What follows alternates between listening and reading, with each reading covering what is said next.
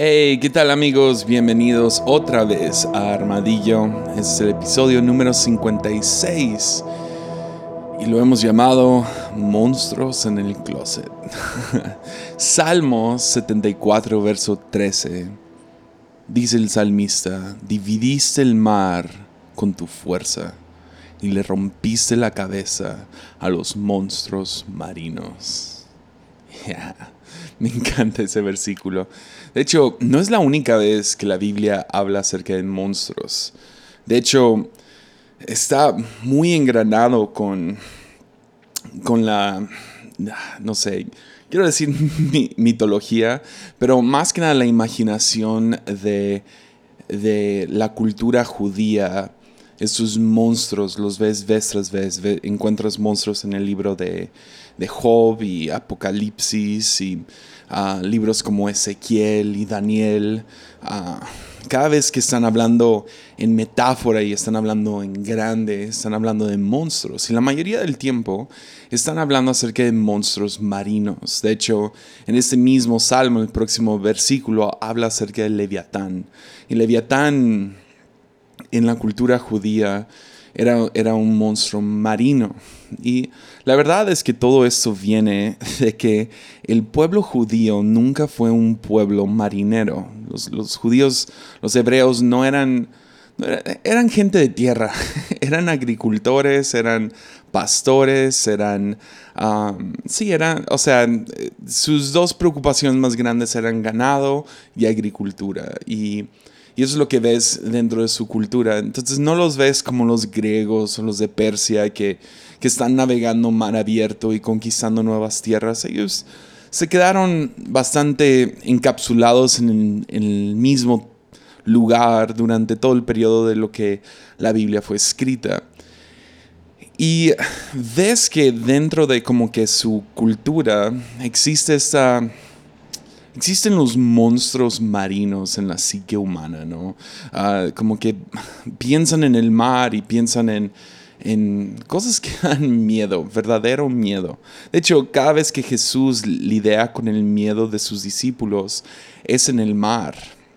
Es cruzando algún lago o algún mar y llega alguna tormenta o Jesús camina sobre el agua y ellos lo, lo, lo, confunden con ser un fantasma.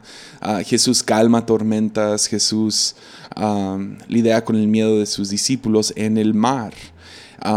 porque el mar es un lugar misterioso, desconocido, espantoso, especialmente para aquellos que no lo conocen. Hoy en día ya con la tecnología que tenemos y los barcos y equipo que tenemos para poder, o sea, sí, descubrir el mar y, bucear y ir con diferentes submarinos a diferentes lugares, aún ahora con toda esa tecnología sigue siendo un lugar de mucho misterio. Los lugares más que todavía no descubrimos siguen siendo debajo del mar. Y uh, existen muchos mitos y leyendas y todo eso acerca del mar. Entonces, en la Biblia encuentras estos monstruos marinos vez tras vez tras vez. pero no nomás es con la cultura judía, sino es...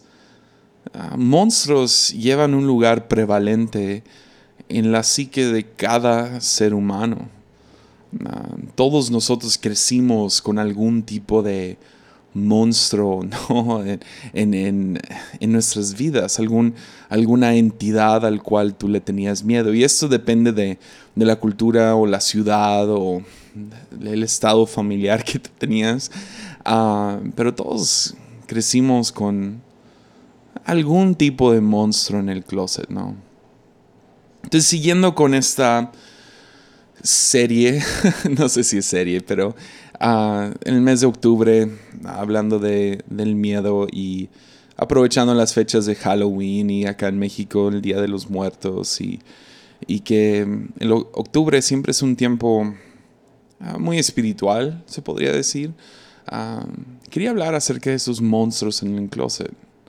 Yo no sé si para ti esos monstruos estaban debajo de la cama, en el closet, en algún pasillo oscuro, y qué forma tú te los imaginabas. Pero para mí, claro que tuve monstruos en el closet cuando estaba niño, pero cuando realmente pasé una etapa de mucho miedo fue en mi adolescencia. Y todo nació de un... Ah, ni modo, lo voy a decir, un evangelista idiota que no tuvo nada de sensibilidad hacia niños. Ah, fuimos, ah, me acuerdo, yo tenía unos 10, 11 años y fuimos a, a, una cruzada evangelística aquí en la ciudad, donde vino un, un, hombre que hacía milagros, ¿no? Y predicaba y era una tienda de campaña grande y sillas esas de, de metal que todas están oxidadas y un sonido espantoso, todos están sudando, llenos de polvo. Y ah, estaba joven, entonces no, estaba niño, pues, o sea, no, no entendía muy bien qué estaba sucediendo. Lo único que, que podía ver estando ahí era que gente con caries se les está llenando de oro. Ah, cosas como gente levantándose de silla de ruedas. Pero no fue muy bonito. El lugar no causaba mucha confianza, no sé, fue... No tengo buenas memorias, especialmente porque el evangelista empezó a sacar demonios. Y lo hizo de una manera que yo estoy completamente en contra. Ahora yo sí creo en posesión demoníaca, en unos minutos vamos a hablar de eso. Pero la forma en la cual él los exorcizaba, por falta de otra palabra, liberaba, definitivamente, en mi opinión, no fue la correcta. Lo que él empezó a hacer fue pasar a gente que presentaban algún, algún tipo de trastorno mental o, o, posesión demoníaca, o aún yo creo que hasta actores que se les pagaba por hacer esto. pasaba a esas personas al frente y hacía que se encaran ante él hacía todo un show dándoles el micrófono y que ellos dijeran su nombre y cuál era su plan y qué es lo que ellos querían hacer sobre la ciudad o sobre la colonia o lo que sea. Y, ah, y luego los sacaba y cuando los sacaba los demonios siempre fue un show muy grande, muy aparatoso, muy, muy obvio. Y ahí estamos todos los niños ahí presentes viendo esto suceder. Cuando empieza a decir, dijo dos cosas que hasta la fecha no me las puedo quitar de la cabeza. O sea, entraron tan profundo en mi mente de un niño de 11 años que mm, literal pienso en eso todo el tiempo, pero empezó a decir, cuidado ¿eh? a toda la demás gente. Y eso es donde sé que el espíritu era el equivocado, porque en vez de generar fe, generó miedo y terror empezó a decirle a la gente, tengan cuidado porque estos demonios que están saliendo de esta gente podrían acosarlos y seguirlos hasta su casa. Si ustedes en este momento no los, no sé, no los reprenden o quién sabe qué tanto. Y luego dijo, cierren los ojos de todos los niños, no se les vaya a meter a ellos. Y yo lo tomé muy literal, cerré los ojos con todas mis fuerzas, también cerré mi boca, me tapé los oídos y ah, sí, quería tapar cada hoyo, ¿no?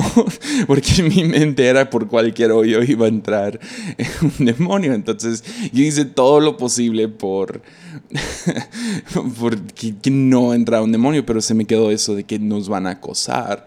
Y ah, no sé, junto con Hollywood y diferentes cosas así.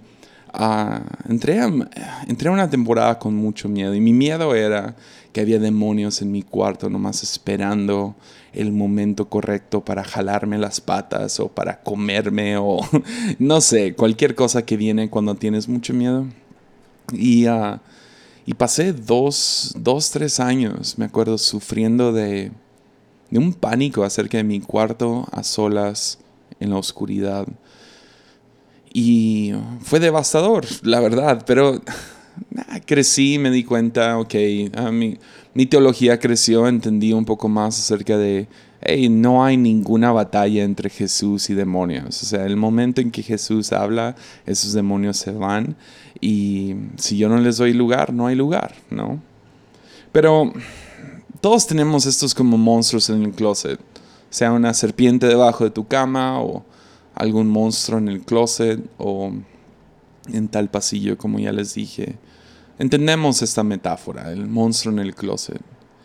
Y uno crece, madura, te das cuenta, nah, no hay nada ahí. Y si, y si todavía crees así, a lo mejor sería bueno que buscaras ayuda y buscaras a alguien que, que, orara contigo y te ayudara a superar esos miedos, pero usualmente son miedos infantiles.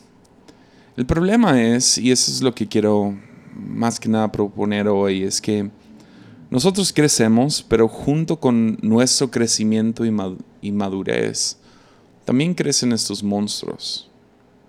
Y a lo mejor dejan de vivir esos monstruos en el closet, pero siguen, siguen siendo parte de nuestras vidas. Es hay, hay, un debate real entre teólogos acerca de cuál es nuestro enemigo principal. Porque sabemos que nuestro enemigo espiritual es, el diablo, Satanás, como quieras llamarlo, esta entidad contraria, anticristo, antihumana. luego también tenemos el enemigo principal que sería la muerte. Pero un, enemigo mucho más real y prevalente en la vida de cada ser humano son esos monstruos en el closet. O en otras palabras, el miedo en sí. Creo que el, enemigo principal del ser humano con el cual todos luchamos es la conciencia del peligro que existe y el miedo que, este, que esto genera. Ya. Miedo es el monstruo en el closet. Eh, así funciona el terrorismo. O sea, la razón que hay terroristas es porque ah, el terrorismo funciona así. Vas y ah, matan a 50 personas en, en tal mercado, ¿no? Pero el chiste del terrorismo no es matar a esos 50 personas, sino infundir las masas, envenenarlas de miedo y pánico y ansiedad de que ahora les va a pasar a ellos. Me acuerdo en Tepic pasamos un tiempo muy violento donde había una guerra entre bandas de narcotráfico y la policía y fue un tiempo muy feo en el 2010, 2011 aquí en Tepic y me acuerdo un día estaba, estábamos en pleno servicio de nuestro grupo de jóvenes y plena reunión y, y se acaba la alabanza y llega mi esposa y me dice, hey, tal joven su mamá le habló y le dijo que va a haber un enfrentamiento a las 9 de la noche y que todavía no saben dónde va a ser. Pues eh, lo tomamos muy en serio porque la mamá de este joven trabajaba para la Procuraduría y tenía, sí, tenía, tenía algún tipo de conocimiento de lo que estaba sucediendo en la ciudad. Entonces me acuerdo que cancelamos en ese momento, después de la alabanza, me subí, tomé la decisión, hey, que todos se regresen a sus casas y ah, porque no podía cargar con la responsabilidad de, nah, no pasa nada y luego que, que se encontraran jóvenes en peligro. Entonces los mandamos todos a sus casas, había jóvenes que no podían ir a sus casas, entonces se quedaron la noche en mi casa, en, la casa, en, nuestra casa, de mí y de mi esposa. Y, y ah, el, el, pánico, el, el, el, miedo que había en la ciudad en aquel entonces, uh, no porque estaban muriendo miles y miles de personas, sino porque estaban muriendo civiles en diferentes lugares y por, por estar en el lugar equivocado, en el momento equivocado, más creó un terror sobre la ciudad. Me acuerdo el, el ambiente de pánico y de ansiedad en, en todo lugar, porque era un peligro. La teníamos la conciencia de este peligro que existía en nuestra ciudad y el miedo que eso, que eso provocaba. Veces eh, el monstruo, en el, el monstruo en el closet realmente es el miedo de que dice qué podría suceder. Y de la misma manera ah, que, de niños, ¿no? Tenemos alguna imagen de este monstruo, dientes grandes, ojos rojos, no sé, tienen algún tipo de imagen. Yo no sé cómo fue para ti, a lo mejor se parece a, algo sacado de la película de Monsters Inc. o, o el chupacabras o, o una persona, ¿no? O sea, pero todos teníamos esos imágenes, pues mientras creces y maduras, también cambian de forma y toman la forma de aquello con lo que estamos lidiando. Me acuerdo también cuando nació mi hijo, eh, sentí un miedo que nunca había sentido en mi vida y me acuerdo estando muy consciente de este nuevo miedo que existía, que era alguien tomó a mi hijo el primer día que había nacido. Nació en la mañana, entonces todo el día vinieron personas. Y me acuerdo como a las 3 de la tarde vino alguien que no sabía cargar a un bebé y querían abrazarlo y no lo podían abrazar bien. Y fue el primer momento en que ese miedo entró en mi vida como, ay, si alguien lo lastima, sea a propósito, sea por accidente. Y ah, fue un nuevo miedo con el cual voy a lidiar el resto de mi vida. Porque estos monstruos toman la forma de aquello con lo que lidiamos, es la conciencia del peligro que existe y el miedo que eso genera. Pero al igual que cuando éramos niños, ¿no? Ah, metemos a esos monstruos a un closet. Viven en un lugar en específico. Crecemos y los metemos a un closet. A lo mejor no es en un closet físico, pero los metemos en un lugar en nuestra mente, porque compartamentalizamos nuestra mente. Hay cosas que, que, queremos ignorar, que queremos tener cierta... Ah, ¿Qué sería la palabra? Queremos negarlo, ¿no? Que existen estos problemas, entonces los metemos a un closet en nuestra mente. E igual que esos monstruos en el closet salen en la noche, ¿no? Cuando ya se calmó el día, cuando ya estás tratando de agarrar sueño, y empiezas, empiezan estos miedos. Miedos como, ¿y si mi pareja me engaña? ¿Y si me quedo pobre? ¿Y si no saco la calificación que ni necesito para avanzar en la vida?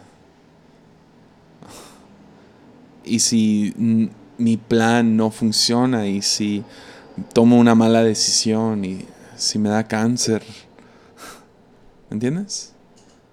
Y ahí salen en la noche, de la misma manera que cuando éramos niños, que los demonios o monstruos o chupacabras o salen en la noche, empiezan a regresar estos pensamientos, ¿no? vestidos de aquello con lo cual estamos lidiando en el momento. Y es la cosa también, yo quiero argumentar que ni salen del closet estos monstruos. Porque no es necesario salir del closet para realmente aterrarnos. De hecho, yo argumentaría que están contentos en el closet. Haz este experimento conmigo por un momento. Y esto fue de donde realmente nació este, este episodio. Fue que estaba pensando en esto. Ah, tomemos dos de los miedos principales que el ser humano tiene. Ah, enfermedad y pobreza. Y a lo mejor ni sé si estás suficiente grande o avanzado en la vida para realmente preocuparte acerca de estas dos cosas, pero en un momento en tu vida lo más seguro es que van a llegar uno de estos dos o los dos, que te va a dar una enfermedad brutal, dolorosa, fea, y te va a matar, o ah, pobreza, no vas a poder avanzar, no vas a tener dinero, no vas a poder vivir con ciertos lujos o comodidades que, con las cuales estás acostumbrado, y, o no vas a poder proveer para tu familia y vas a morir pobre. Entonces, digamos que tomemos estos dos miedos, el miedo de enfermedad y el miedo de pobreza, que yo siento que son dos monstruos prevalentes en nuestra conciencia. Ah, Digamos que tú vives el resto de tu vida temiendo el cáncer. De aquí hasta el día que tú mueres. Cada, cada, cada dolor, ay, es cáncer. Cada bola es cáncer. Cada, ah, cada vez que ves algún estudio o alguien se enferma o no sé, cualquier cosa, regresa ese miedo a acosarte. A lo mejor no es en todo momento, pero sí es algo constante, algo que está ahí, que a lo mejor no es de todo el día, pero viene habitualmente a acosarte este miedo. Y digamos que vives toda tu vida y tú mueres en la cómoda edad de los 99 años de edad ah, y mueres de vejez, nomás se, se acaba tu vida y nunca te dio cáncer. O de la misma manera, temes pobreza y temes perderlo todo y la vergüenza que eso trae y diferentes cosas que pobreza viene y te, te roba, ¿no?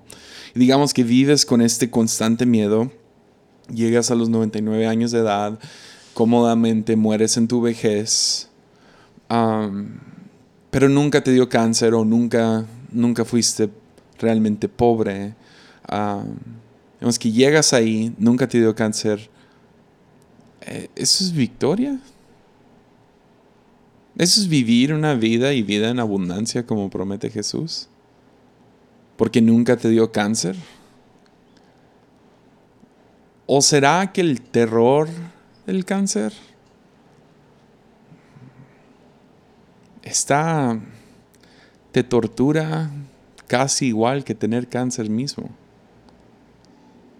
De hecho, seguro cada persona escuchando esto puede conocer a gente que ha pasado por tiempos económicos difíciles o tiempos difíciles con su enfermedad y al final del día no, no son atormentados de la misma manera que alguien que tiene miedo de enfrentar esas cosas. Ya. Entonces, vivir con el terror de enfrentarte con esos monstruos, más nunca enfrentarlo, es victoria. ¿O es posible que sufriste de la misma manera? Que si te hubieras enfrentado directamente con un monstruo de este tipo. Es, los monstruos están contentos en el closet porque desde ahí te pueden aterrar. Y yo, yo, yo quiero, hablé con mi papá acerca de este término antes de compartirlo aquí él estaba de acuerdo conmigo. Yo quiero proponer una definición del miedo. Yo creo que el miedo, y voy a, voy a, voy a aferrarme a esta, el miedo es una posesión demoníaca. Ya, lo, lo, escuchaste correcto. El miedo es, o el miedo, el miedo constante todas las noches, tres, cuatro noches a la semana, o durante el día, cualquier cosa que sucede, tu mente se va hacia allá. Yo creo que el miedo es una posesión demoníaca de nuestra imaginación. Ya, déjalo digo una vez más. El miedo es, o el miedo constante, es una posesión demoníaca de nuestra imaginación. Porque ves, el closet es nuestra alma, ¿no?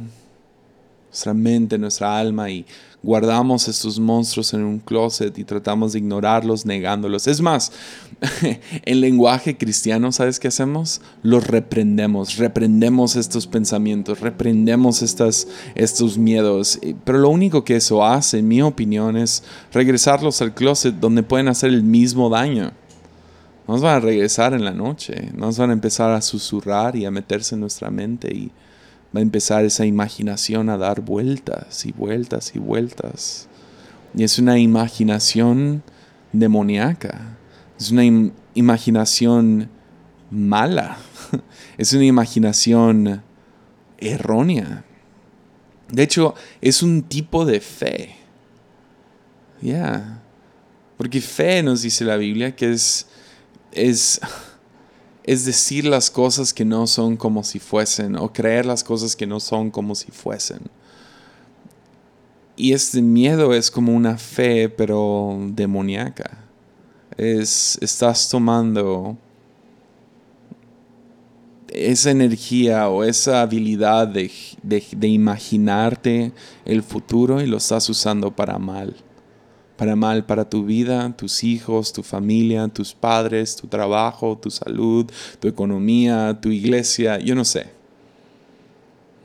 Y usas tu imaginación para mal en vez de bien. Y si es algo constante, a lo mejor estás lidiando con una posesión demoníaca de tu imaginación. Pues nos envenenan la imaginación lo echan a perder. Entonces, ¿qué hacemos? no.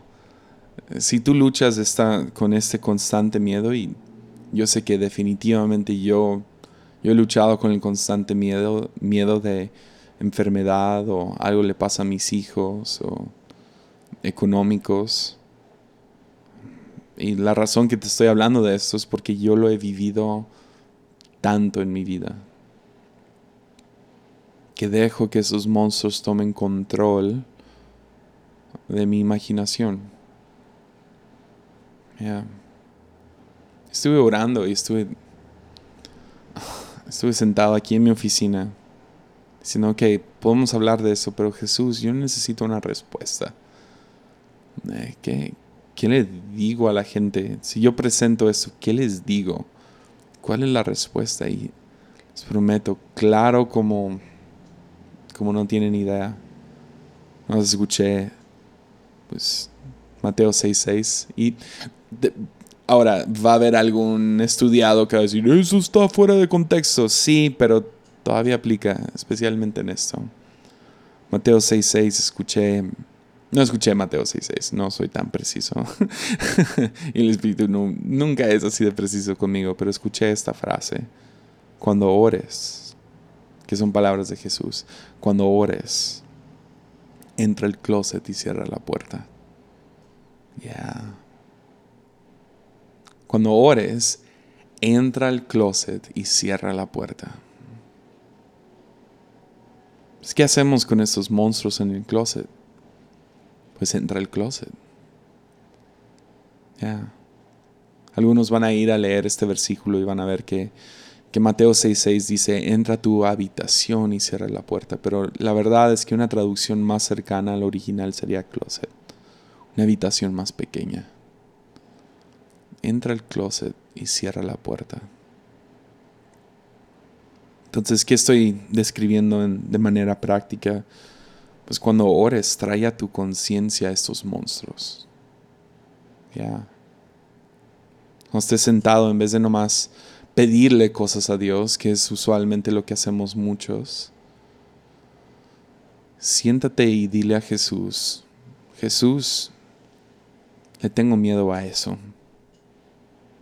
Y voltea al monstruo, tráelo a la conciencia.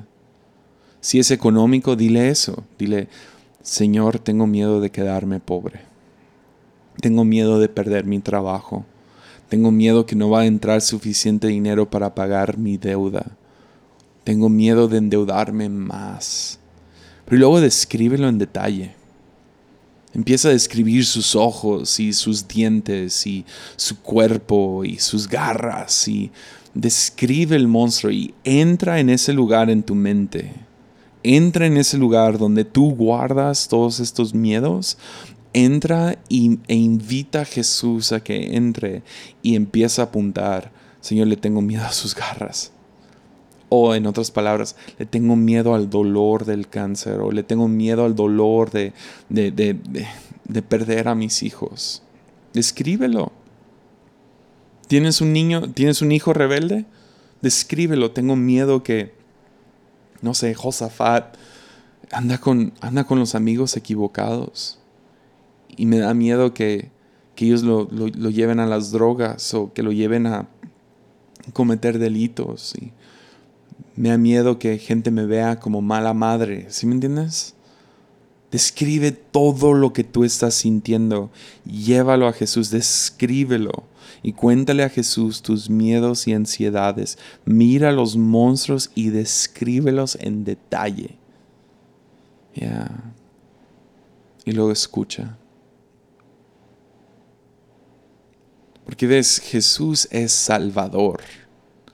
Lamentablemente muchos nos quedamos con que Jesús nos salvó. Ah, un día en 1998 Jesús me salvó. Y, ah, chido, no, no, no, ese fue uno de los momentos más importantes de toda tu vida, si no el más importante. Pero Jesús no nomás se quedó en 1998, ¿me entiendes? Nos sigue salvando. Y algo que Jesús quiere salvar es nuestra imaginación. Entonces, yo, yo no sé mucho acerca de monstruos, pero sí hay algo que sé es que monstruos no funcionan bien en la oscuridad. Ya, no, no funcionan bien. Ah, no funcionan bien cuando les pones luz encima. De hecho, una de las películas más importantes en el género de terror, salió en 1975 y se llamó Tiburón, o en inglés Jaws, ¿no? Dirigida por Steven Spielberg. Y seguro, si tú no la has visto, seguro sabes algo de esta película. Es la famosa película de un tiburón enorme que está comiendo a gente y tienen que encontrarla y matarla. ¿Sabías que en esta película, por 90% de esta película, aún más, creo que es más, de 90% de esta película, no sale el tiburón? Sale su aleta por encima del agua y ponen música de miedo, de miedo. Dun, dun, dun, dun, dun, dun, dun, dun, dun, dun, dun. Y luego nomás ves a un actor que está nadando y entra al agua rápido. Y, ¡oh, qué miedo! ¿Y sabes por qué da tanto miedo? Fue un accidente. De hecho, esta película, si vas y checas la historia acerca de esta película, es que su, su tiburón mecánico no funcionaba y no podían hacer que funcione, pero tenían que terminar la película para cierta fecha. Entonces empezaron a, hacer las tomas sin el tiburón y usaban una aleta y diferentes cositas para crear la ilusión de que había un un tiburón mecánico enorme, pero no, no existía, no tenían este, este tiburón. Entonces todo es con música y por nunca enseñarlo, lo deja que, deja que tu imaginación crezca y crezca y crezca y que tú te imagines algo que no, que no está. Y es hasta el final de la película que sale el tiburón. Y cuando ya lo ves, dices, está medio tonto este tiburón pero ya creó tanto terror en ti que lo ves con un poco de miedo. Pero malas películas de terror son las que enseñan el monstruo demasiado pronto. Porque hay algo acerca de la luz que le quita toda la fuerza al monstruo. Monstruos funcionan bien en ambigüedad, funcionan bien en misterio, funcionan bien en la oscuridad. Y si invitamos a Jesús a entrar al closet donde están los monstruos, ya, no sobreviven. Podemos eliminarlos. Porque Jesús va a tener algo que decir. Y yo ni lo quiero emular. Lo único que, que a lo mejor diría es que Jesús cada vez que se enfrentó o estuvo con los discípulos y ellos tenían mucho miedo, cada vez les dijo algo muy similar. Les dijo, no tengan miedo, yo estoy con ustedes. Si tú te sientas, describes a los monstruos y luego te quedas callado y escuchas una voz que empieza a decir, no vas a sobrevivir esta, prepárate, despídete de tus hijos, no, no es Jesús. Jesús llega y da paz y te va a decir algo y va a ser específico a ti en tu situación. Y yo confío plenamente, tanto que yo hasta te lo prometo, Jesús tiene algo que decir. Y lo va a decir. Pero va a ser algo similar a, aquí estoy, no temas, estoy contigo. Ya. Entonces vámonos muy práctico. Próxima vez que, no sé, a las 12 de la noche no puedes dormir porque estos monstruos no te dejan dormir. Y estás pensando acerca de todas las cosas que podrían salir mal y la salud de tus hijos y tu salud y ya qué van a decir de ti y todos los miedos que podrían venir de vergüenza, de inestabilidad económica, párate de la cama, ve a un lugar y prende la luz.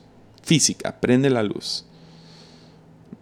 Aunque pierdas el sueño, ya ni estabas durmiendo de todos modos, entonces levántate de la cama, sal, ah, para no despertar a la gente con la cual a lo mejor estás durmiendo. O ahí mismo en tu cuarto, si no hay nadie contigo, prende la luz, agarra tu Biblia, si no tienes una Biblia, ve a internet, y lee el Salmo 23. Y eso es como lo eso es como quiero animarte a leerlo. No nomás quiero que lo leas, sino que te imagines que estás ahí. ¿A qué me refiero? Salmos 23 empieza con este versículo. El Señor es mi pastor. y tengo todo lo que necesito. Y ves, fe funciona así. Es, es, nombrar lo que no es como si fuesen. Es, es, ver lo que no está, pero, pero con ojos. Entonces, entonces, en vez de tener la imaginación, dejar que tu imaginación se vaya a que todo va a salir mal, tú dejas que tu imaginación se vaya hacia, ¿sabes qué? Tengo todo lo que necesito. Tengo todo lo que necesito. Si Jesús es mi pastor, el Señor es mi pastor, tengo todo lo que necesito. Y luego quiero que te visualices en el siguiente lugar. Dice, dice el Salmo, en verdes prados me deja descansar. Y te imaginas encima de, de un monte verde mirando hacia el cielo y viendo, ¿sabes que El clima está perfecto, Dios está conmigo, y lo dice, me conduce a arroyos tranquilos. Me siento junto a las aguas turbias, pero con Jesús esta, agua turbia se empieza a calmar y a calmar y a calmar. Y estoy en un lugar de arroyos tranquilos. Y Él, Él renueva mis fuerzas. Sí. Él renueva mi salud.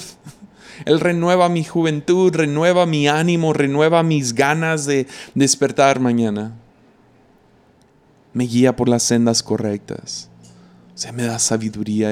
Él me va a dar la respuesta para qué hacer si las cosas salen mal o cómo criar a mis hijos o cómo, cómo llevar el negocio. Él me guía por las sendas correctas y así da honra a su nombre. Y aun cuando pase, porque sabes que tenemos que ser realistas, vamos a pasar por un valle oscuro. Ya. El salmista dice, aun cuando yo pase por el valle más oscuro, el tiempo más difícil, no temo, porque tú estás a mi lado. No nomás estás a mi lado en medio de un montón de basura y en medio de una pesadilla, sino tú estás a mi lado y tu vara y tu callado me, me protegen y me confortan. O sea, yo puedo pasar por un tiempo muy feo, pero tú me proteges. Y es, es, también la imagen a lo que estábamos hablando cuando hay monstruos en el closet. Entra en el closet a orar. Me preparas un banquete en presencia de mis enemigos. Ya. No, no, no, me separas de mis enemigos, no los, no los, no los reprendemos en el nombre de Jesús, no. Los, los vemos, pero por alguna razón no les tengo miedo ya. Veo sus garras, sus dientes, sus ojos. Pero estoy comiendo un picnic. Ya me honras ungiendo mi cabeza con aceite, mi copa, mi vida, mi, mi, mi, mi, alma se desborda de bendiciones. Ya.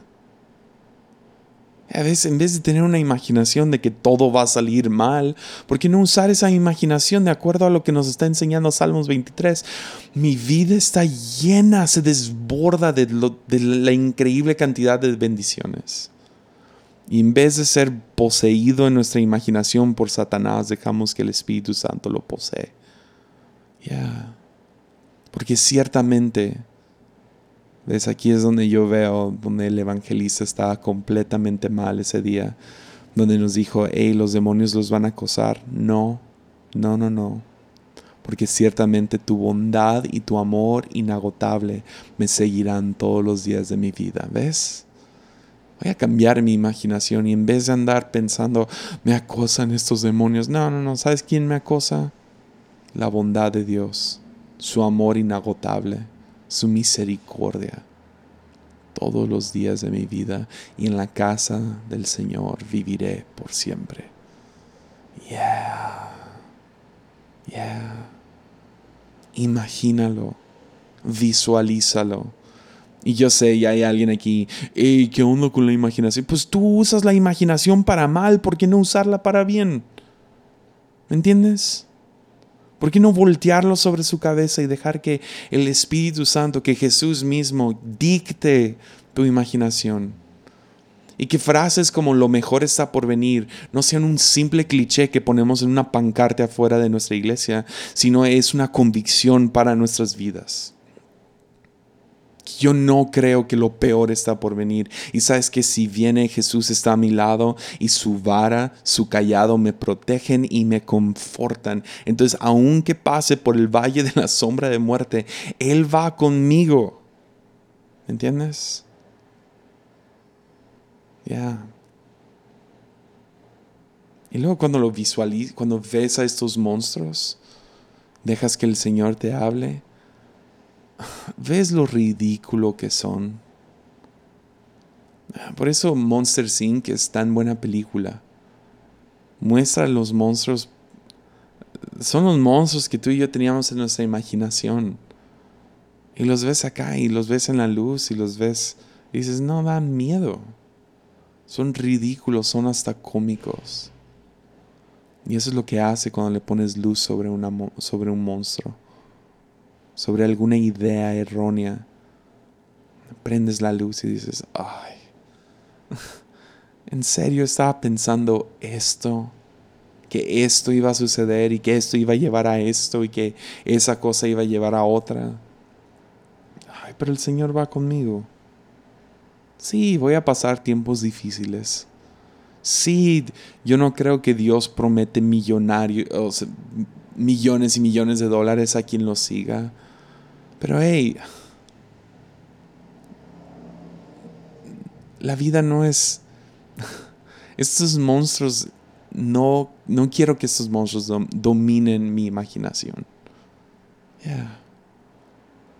me aferro al Salmo 23 y dejo que mi, mi imaginación vuele con él. Y así, poco a poco, voy desmantelando estos monstruos y en vez de reprenderlos y meterlos otra vez al closet donde me pueden envenenar de la misma manera como si salieran, los empiezo a exponer por lo que son. Es algo ridículo. Entonces, si imaginamos en temor, ¿por qué no cambiar hoy? Tomar la decisión de imaginar en fe. Ya próxima vez que estés a las 3 de la mañana y no puedes dormir, invita a Jesús a esos pensamientos que elimine estos miedos y que te empiece a llenar de fe. Deja que Jesús salve tu imaginación. Ya.